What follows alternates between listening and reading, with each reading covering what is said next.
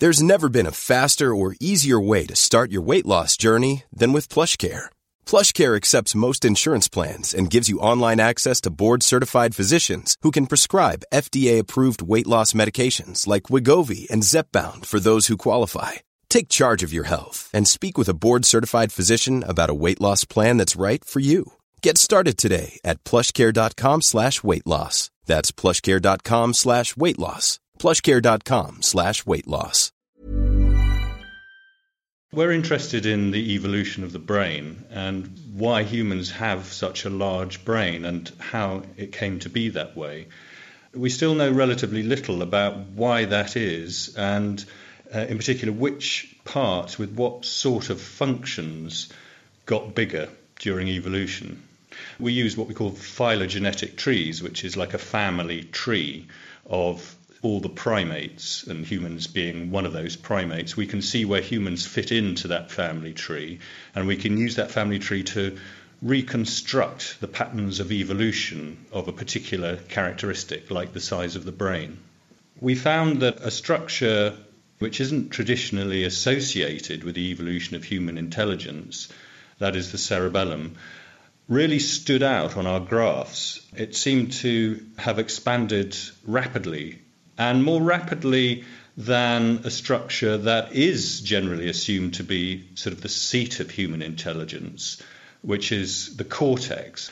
And the part that people have assumed is where all the action was and, and is the most interesting part. So, what is the cerebellum and where is it?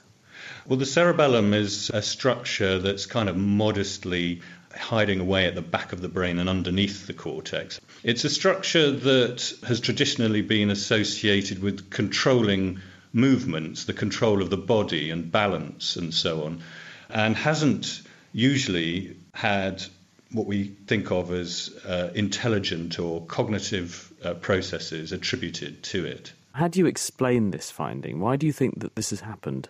We think it was probably something to do with a large bodied animal, which is what apes are, moving through the trees. They use a, a pattern of movement that we call brachiation.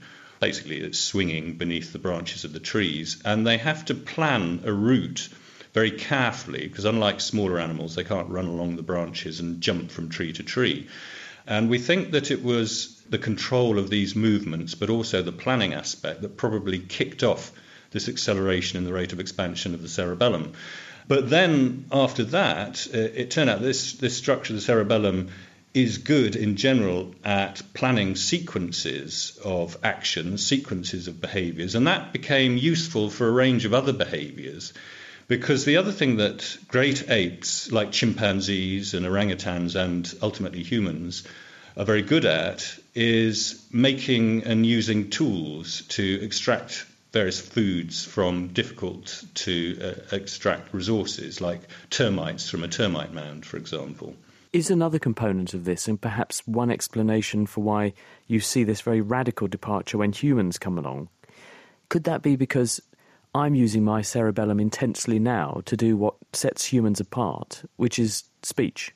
Because once we've got speech, you can start to share information. You can really strongly select for people who have a much more developed social aspect of their nervous system. Yes, exactly. And, and this is a really exciting development that we want to look into further. Speaking is a way of stringing together complicated sequences of actions, that is, words, into uh, complicated sentences. And we do that in a, in a very flexible way. So we're drawing a link here between the evolution of language and the evolution of the general capacity to make complicated sequences and to understand complicated sequences. And what's really interesting is that there's converging evidence for this coming from a different area of science, which is the cognitive neuroscience of the cerebellum. And recently, people who do brain imaging studies, for example, have started to find that the cerebellum is one of the structures that lights up when people are speaking. Do you think this paper is a real game changer because it focuses our attention in a new way on how the brain has evolved and changed to make us human? I would hope so. I think people have always assumed that the cortex is where all the complicated processes go on. But it, it not only shifts our attention towards other brain areas, it uh, potentially influences the way we think about thinking itself as being a, a, highly distributed process that doesn't rely just on an individual area. And it's also a process that relies on the way the body interacts with the environment. And so I think it has potential to help to change the way we think about the whole process of thinking.